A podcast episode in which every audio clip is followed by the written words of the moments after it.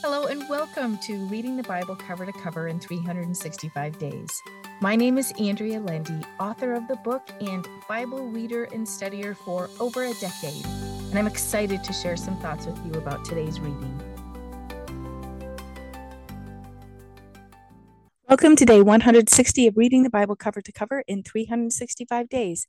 Let us pray. Oh Lord, thank you for your word. Help us glean the message you have for us today. In Jesus' name, amen. Well, let's see what's happening in John chapter three. The most popular verse is in our chapter today, John three sixteen, which says, "For God so greatly loved and clearly prized the world that he even gave up his only begotten unique son, so that whoever believes in, trusts in, clings to, relies on him shall not perish, come to destruction, be lost, but have eternal, everlasting life." Yes, we are loved by God, my friend. He is our maker, our creator, and loves us so much more than we can comprehend. Let us give our whole heart to him. Verse seventeen says, "For God did not send the Son into the world in order to judge, reject, condemn, pass sentence on the world, but that the world might find salvation and be made safe and sound through him." And verse eighteen says, "He who believes in him, who clings to, trusts in, relies on him, is not judged. He who trusts in him never comes up for judgment. For him there is no rejection, no condemnation. He incurs no damnation." Well, as we read in the book of Revelation, let us return to these passages over and over and be assured we are deeply loved. God made a way for us to have the salvation Jesus came to offer us. Let us look at the next vision John has in Revelation chapter eleven. First, he is given a measuring rod and told to measure the sanctuary of God, the altar, and count the people who worship there. We can see that God has always been a God of precision. We can also propose that there will be an altar for God in heaven always. He is asking John to measure it now in real time. He is instructed to not measure the outer court. The outer court is filled with people who worship false gods. They will not be counted as God's chosen in the book of life. The two witnesses in this chapter could be as little as two people, but can also be representative of the Jewish and Gentile nations, believers who will hold fast to their faith until the end. Some believe the two witnesses are Enoch and Elijah, who were both taken into heaven without dying here first on earth. Either way, there is a period of time, the reference here is forty-two months or three and a half years, that the two will have power on earth. They will have the power to call for drought, turn water into blood, and call for plagues of all kinds while they are testifying on the Lord's behalf.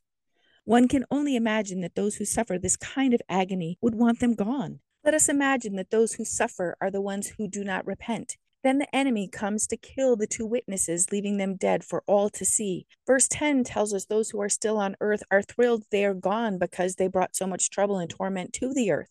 After three and a half days, they rose from the dead and ascended into heaven. This was followed by an earthquake and thousands of people died. The people who didn't die were awestruck and they glorified God.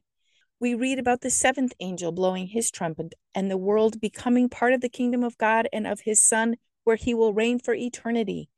The twenty-four elders of the heavenly Sanhedrin bowed down before him and worshiped him.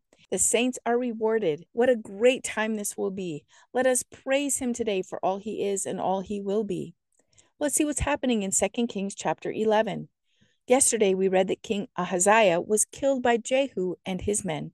King Ahaziah's mother was Athaliah, who had been married to King Jehoram. She happened to be the daughter of King Ahab and Jezebel, so she grew up under the worship of Baal.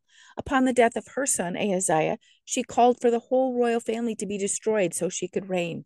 However, one of the sons, Joash, was secured and hidden for six years. After these six years were over, the high priest made a plan to bring him out of hiding, protect him, and crown him king. When Athaliah heard all the commotion, she went into the house of the Lord and saw Joash was crowned king. She was taken out of the temple and was killed. All the altars made for Baal were destroyed, and the people agreed they would serve the Lord. Joash was seven years old. Jehu was king of Israel, and Joash was king of Judah now. In chapter twelve, we read that Joash did right in the sight of the Lord. He called for the repair of the Lord's house, and he was diligent in seeing that it was done. In fact, when Joash had reigned for twenty-three years, he saw the repairs were not being done, so he started managing them himself. Then we read about King Hazael, the king of Syria, waging war on other lands with the intent on waging war on Jerusalem. Joash gathered up all the gold and holy things his fathers had and sent them to Hazael. It appeased him so that he did not bring war against Judah. Well, let's see what wisdom Solomon has to share with us today in Proverbs chapter ten. This chapter reads much like separate words of wisdom in each verse. The righteous and wicked are compared with one another. These are some of the blessings reserved for the righteous. The Lord won't allow the righteous to famish. Blessings are upon the righteous. The righteous walk securely. The mouth of the righteous is a well of life.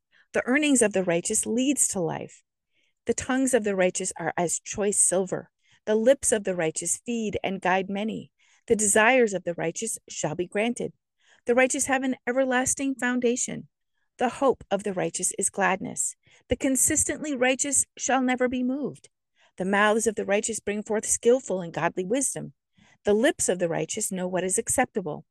There are many benefits listed for the righteous. Let us pursue righteousness. The last thing I want to point out is in verse twelve and says, love covers all transgressions. We are called to love one another. Let us love one another and cover one another's transgressions. This is what Jesus demonstrated to us and what he calls us to. Let us pray.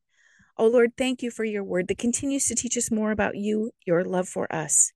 Help us love others as you love. Where we are lacking, fill us with your love. Lord, help us also pursue righteousness. May we walk in your ways and be obedient to you. In Jesus' name, amen. Thank you for walking this journey with me and being a faithful reader of God's Word.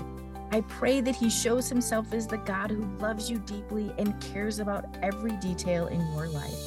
Come back tomorrow for some more thoughts and insights as you read God's Word.